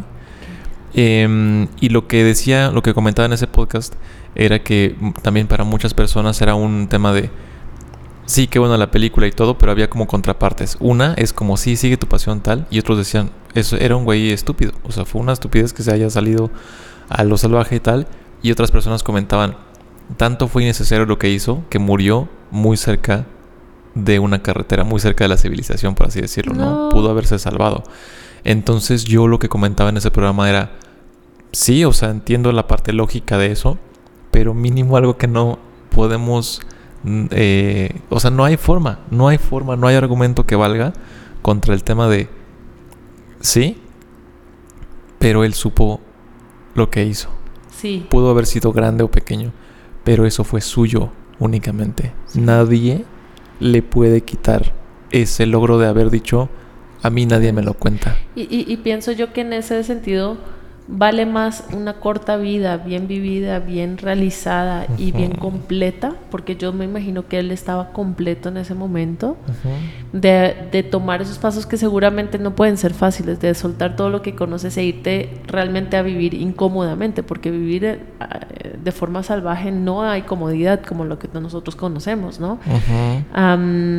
pero si eso a él lo completó, Vale más eso que vivir una vida predecible, con comodidad estable y estar frustrado toda la vida. Y conocemos muchas personas así. Conocemos, porque también son muchas ideas implantadas, donde Em, pues ya estás programado a que ciertas carreras, ciertos trabajos, más vale eso y tener seguridad económica, aunque no sea mucho, aunque no estés, aunque no te estés divirtiendo, aunque no estés siguiendo tu pasión, a que la pases mal, a que no tengas estabilidad, a que no sepas, no tengas seguridad de algo. Mm. Y, y, yo pienso que de ahí derivan muchas, em, mucha gente enojada, mucha gente em, frustrada. Y pienso, bueno, ¿vale la pena entonces eso? Vivir una vida de fórmula solo porque es para que tengas las cosas básicas necesarias. ¿O hace falta un poquito de riesgo y, y saber que al final todo resulta y al final todo llega y vale más que tu vida tenga esa, esa emoción a vivir solo bajo una fórmula segura. Claro. ¿No? Sí, sin duda. Sí, sí, me acuerdo mucho de un libro eh, donde Herbie Hancock hace una eh, un recuerdo de Miles Davis en donde le eh, justo bueno Herbie fue parte de, una de las bandas de, de Miles Davis en ese momento y él lo recuerda diciéndole, Miles diciéndole a, a, Herbie así como de no busques nunca la nota facilona, ¿no? O sea, mm. Claro, o sea, te pagan por tocar y esto, pero no busques las, las notas fáciles, ¿no? Eso ya como que es predecible. En general siento claro que, que muchas veces lo que se siente mucho como de cartón y lo hemos platicado muchas veces. Las personas que tienen una academia pueden ser músicos prominentes, pero se nota un montón, un montón cuando es nada más un de eh, el, el 2-5-1, ¿no? Y no sales de ahí y se acabó. O sea, una progresión de acordes muy específica, chido, ya cumplí con lo mío que era poner este, este acorde y se acabó y no voy a experimentar más que eso, ¿no? Si eso te apasiona está bien, pero es muy curioso que las personas que siguen la fórmula en muchas ocasiones siento que en el, en el camino del arte el artista es como el, el que arroja como algo al mundo. Pero lo que hace el mundo con lo que arrojas ya no le corresponde al artista. Y, y, y, si lo que la, persona que tienes enfrente pues no siente nada con lo que hiciste en una pintura, en un acorde, eh, y lo escucha y no siente nada.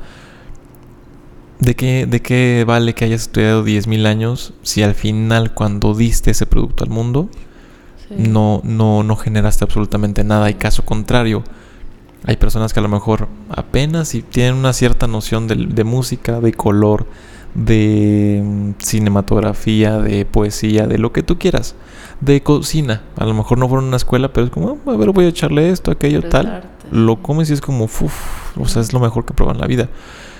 Eh, siento que impregnar de emoción esa parte, justo técnica, más emoción, experimentación, pasión, eh, ser valiente para seguir arrojándote hacia el siguiente paso, aunque no sepas a dónde va a caer, es, es también fundamental. Y sí, pues eso, eso fue el, tema de ese, de ese podcast y al final terminaba con un poema de, creo que es de Whitman, que al final decía como los héroes, eh, los héroes más pequeños de la historia son, pues digamos, como igual de grandes que los más, eh, pues los más reconocidos héroes, ¿no? Este... Eh, sí, pues es así, o sea, digamos como que los, los, los innombrables héroes desconocidos eh, tienen igual peso que los, los que más conocemos, ¿no? En el sentido de que, imagina, justo en las guerras, imagínate cuántas personas no murieron, que a lo mejor su único papel fue recibir un balazo para que el güey que dio otro balazo en contra y mm, generó una serie de sucesos, acabaran con la guerra o acabara más de un lado que del otro, ¿no? O el simple güey que a lo mejor apretó una tuerca bien en un coche que transportó soldados a la Digo, no, no me gusta hacer alegorías de la guerra, ¿no? Pero a eso me refiero con ese poema, ¿no? Sí. Que hay un montón de personas que trabajan tras bambalinas que no vemos, no conocemos, y con los artistas y con las vidas que vivimos siento que es así. Sí. O sea, constantemente estamos tomando decisiones en nuestras vidas. Si tomamos la decisión valiente de seguir avanzando, aunque no seamos conocidos, aunque no postemos nuestras vacaciones en Europa en Instagram, y aunque no nos conozca a lo mejor nadie más que el vecino, pero somos esos héroes tras bambalinas, pues tenemos la oportunidad de vivir vidas pues bien gloriosas, ¿no? Claro. Creo que lo más glorioso en todo caso es tu propia satisfacción. Y me imagino que eso sentiste ese día finalizando el podcast o mientras lo estabas haciendo en el coche. Me imagino que hubo un sentido de satisfacción en ti. Sí, sí, no muchísimo. O sea, fue un... Estar, además era noche, o sea... Eh, era noche, estaba encerrado en el coche. Eh, tenía que estar haciendo pausas para bajar el vidrio para poder que, entrara aire fresco y como, bueno, a ver, ya, sigo. De pronto detenerme porque había pasado el avión. Según yo, me había metido ahí para que no se escuchara. Como vivía con mis papás, también no quería grabar en mi cuarto porque era, me daba pena que me escucharan. Claro, sí. Entonces, no sé, cosas como, como ese tipo, ¿no? Pero, em, pero sí, o sea, yo, yo no sabía más bien que esa semilla iba a florecer, pues tres años después, eh, eh, en esta forma, ¿no? Sí. Pues sí. Ese es el, ese es el tema. Pero bueno, basta de hablar de mí. y ahora lo que, lo que, con lo que quiero que vayamos cerrando justamente es que em, también, bueno, te has aventado a hacer composiciones, has hecho, ya has sacado varias canciones. Y em, quiero que, que vayamos cerrando para que completemos la envoltura de tu retrato justo con esa parte que es ahora justo tú como artista que has arrojado al mundo y cómo te has sentido también con esa parte de, experimentarte a ti misma como, como compositora, ¿no? cantautora y, y, cuál ha sido tu experiencia con esas eh, este, composiciones también. ¿no? Ajá, pues todo, fue, todo ha sido un camino, ¿no? Empezando por, por eh, poder realmente ya estar en un escenario, ya estar cantando y empezar a encontrar mi propia voz y mi propia comodidad y también conectar con lo que inicialmente fue para mí esto, ¿no? Que era la parte musical de, de, de, esta parte del arte. Suena redundante que diga así, de la música, musical de la música, pero hay una, justo tocando este tema de la parte técnica y de la parte realmente donde estás eh, conectando Em, con quien te está escuchando. es algo que, que, a lo mejor falta un poquito, siento yo que, se pierde mucho en el camino, porque ya estando mucho en este mundo, pues haces muchas cosas, porque es trabajo, pero no necesariamente todo lo estás disfrutando desde el mismo lado, ¿no? Em, y qué importante es poder seguir conectando con eso inicial que era esto que yo siento cuando lo estoy escuchando es lo que yo quiero comunicar y quiero que alguien sienta cuando yo estoy cantando, que sienta algo, que se mueva, porque siento que de todas formas esto es lo, lo, lo que logra que algo sea arte.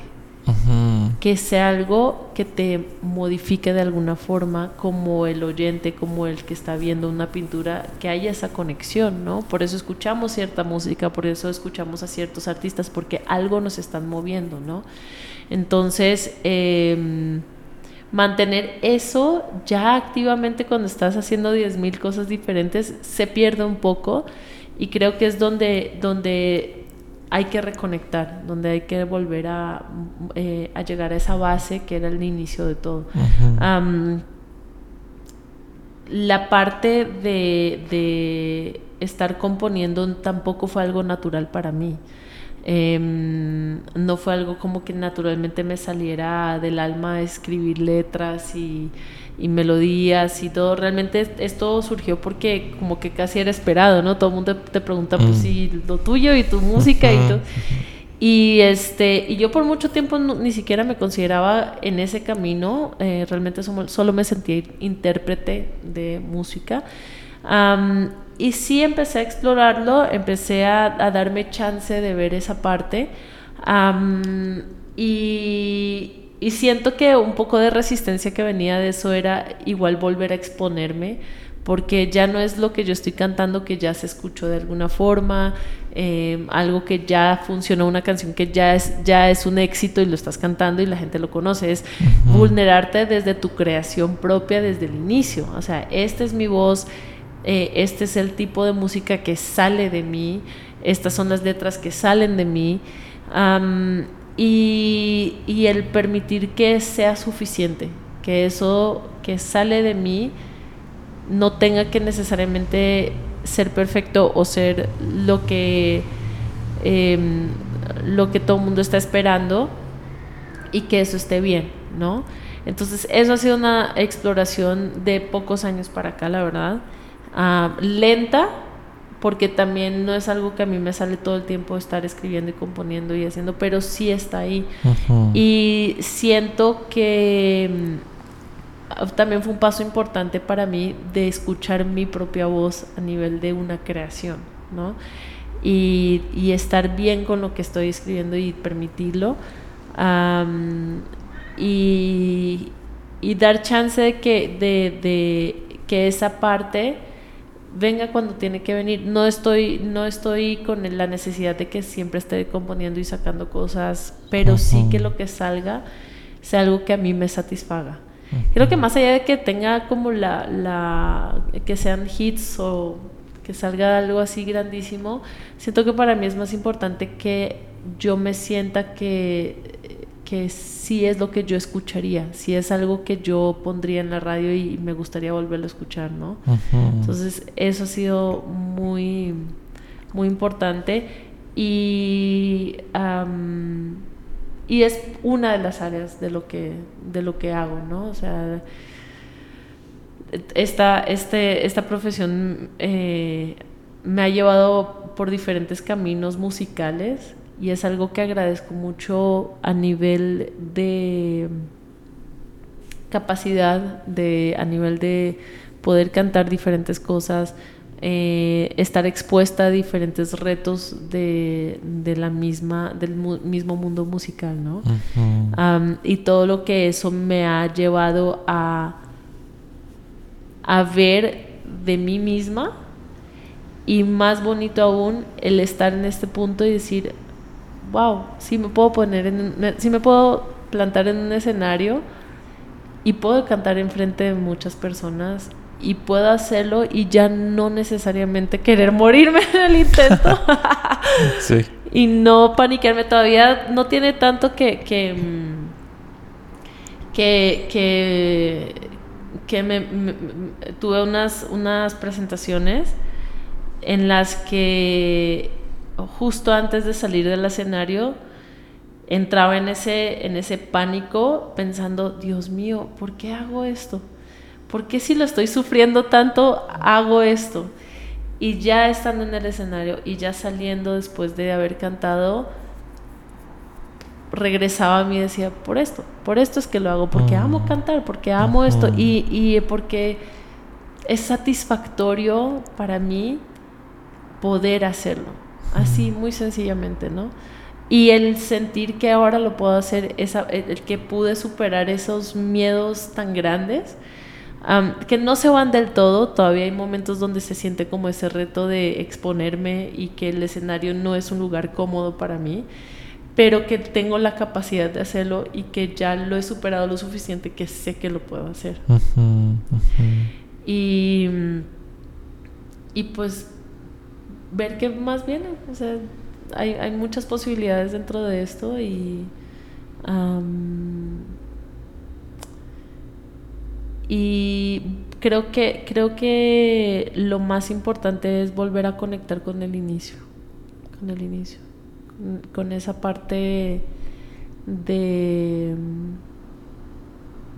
la conexión musical casi a un nivel etéreo de lo que es lo que yo estoy sintiendo a lo que tú puedes llegar a sentir con lo que yo estoy haciendo. Wow. Qué loco, qué loco. Qué locura, sí. Sí, creo que el arte sirve mucho en el. en ese aspecto, ¿no? Como. donde reina lo lógico, lo que es muy concreto, muy sin, sin tanto cambio, el arte viene a generar un ruido que es como, aquí hay algo, un camino diferente, ¿no? Se abre un, un, la posibilidad de, ah, el mundo puede no solamente ser el horario de 9 a 5, ¿no? Uf, sí, qué bonito.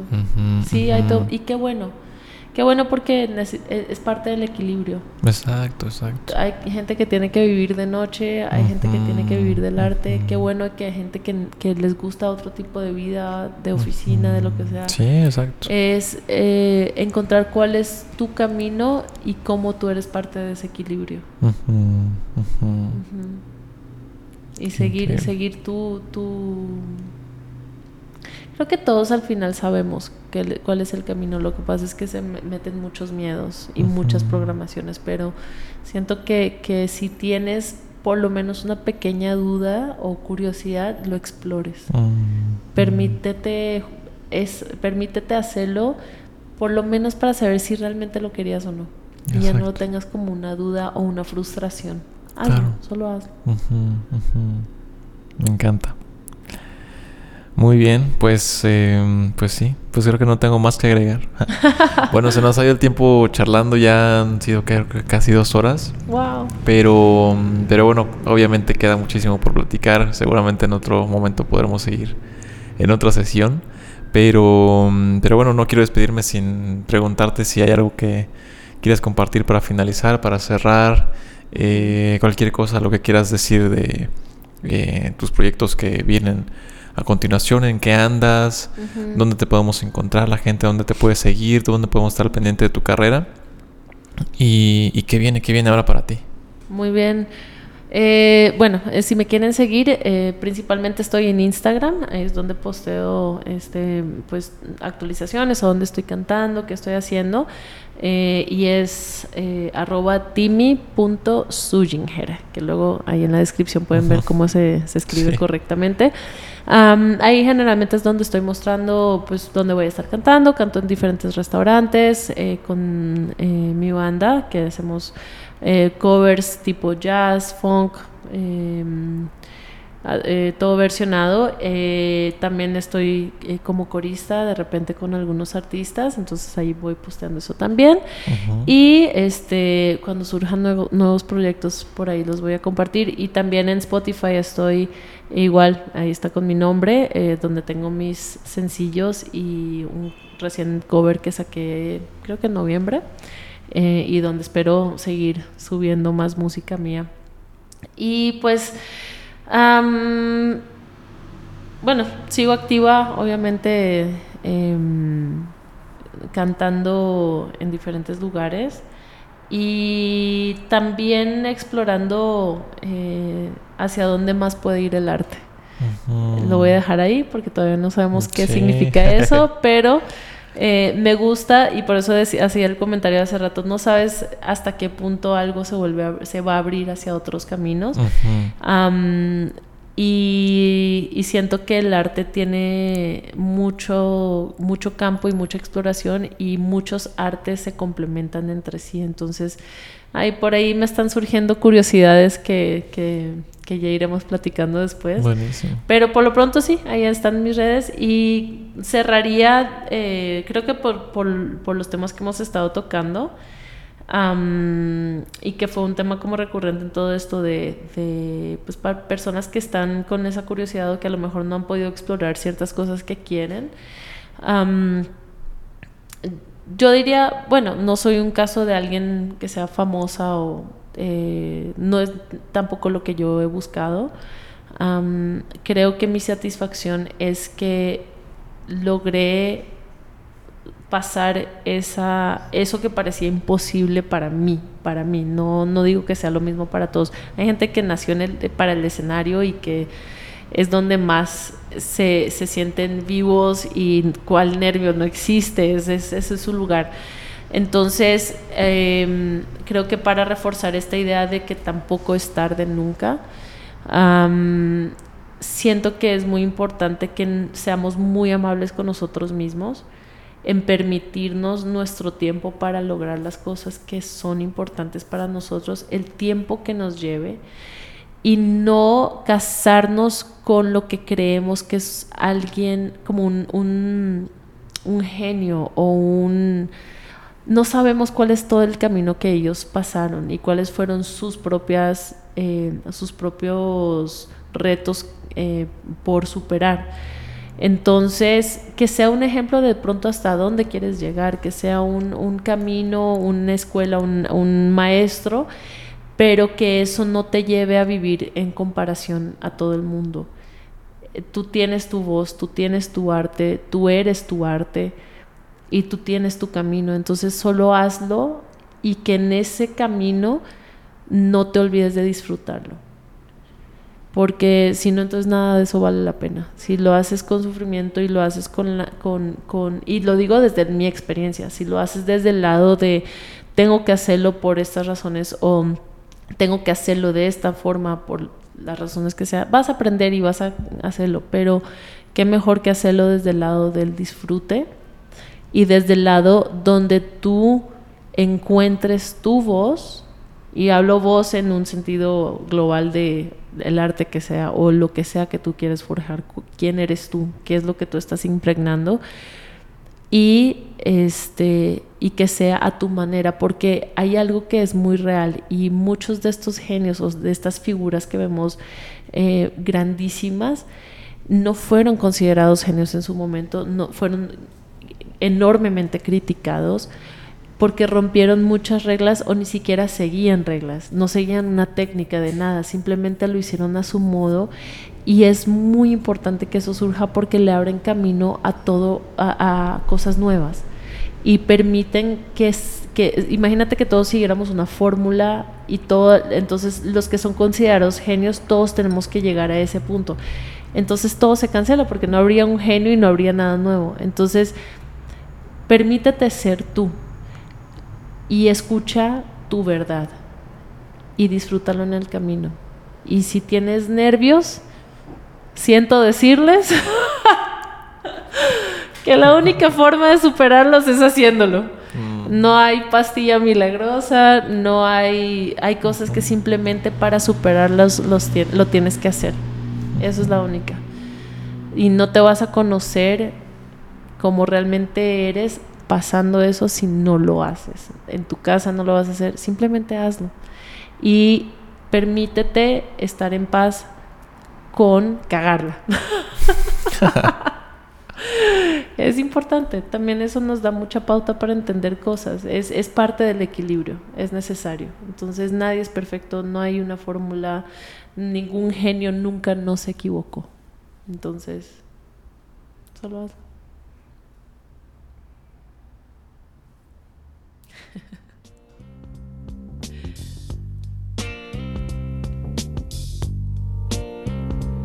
Radio Soledad presenta Persona. El único podcast que suena en la ciudad cuando todos duermen.